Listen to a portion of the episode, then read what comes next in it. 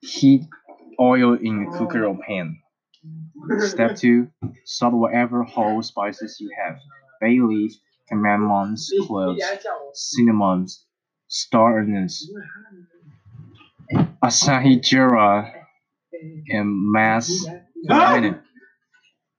Fry onion evenly, stringing often until light brown. Step 4. Add marinated chicken and salt for 5 minutes on medium heat. Number 5. Cover and cook on a low flame until the chicken is soft cooked or tender.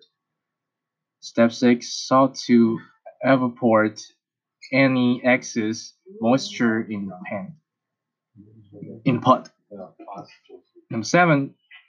Add yogurt, curd, mint, green chili, red chili powder, and one step one spoon garam masala. Like most Indian dishes, biryani is composed of basmati rice cooked with many different spices. The central spice is garam masala, a mix of spices tailored for Indian dishes, which creates a unique flavor. If using meat, the meat has to be marinated in a mix of spices first, which usually includes fresh coriander leaves, mint leaves, and green chili. Beef, chicken, mutton, or shrimp are usually added to biryani. Many people enjoy vegetarian versions, too.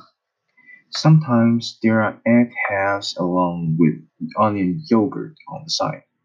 It can be served plain, but for most of the Indians, serving it up spicy will be more appealing. Biryani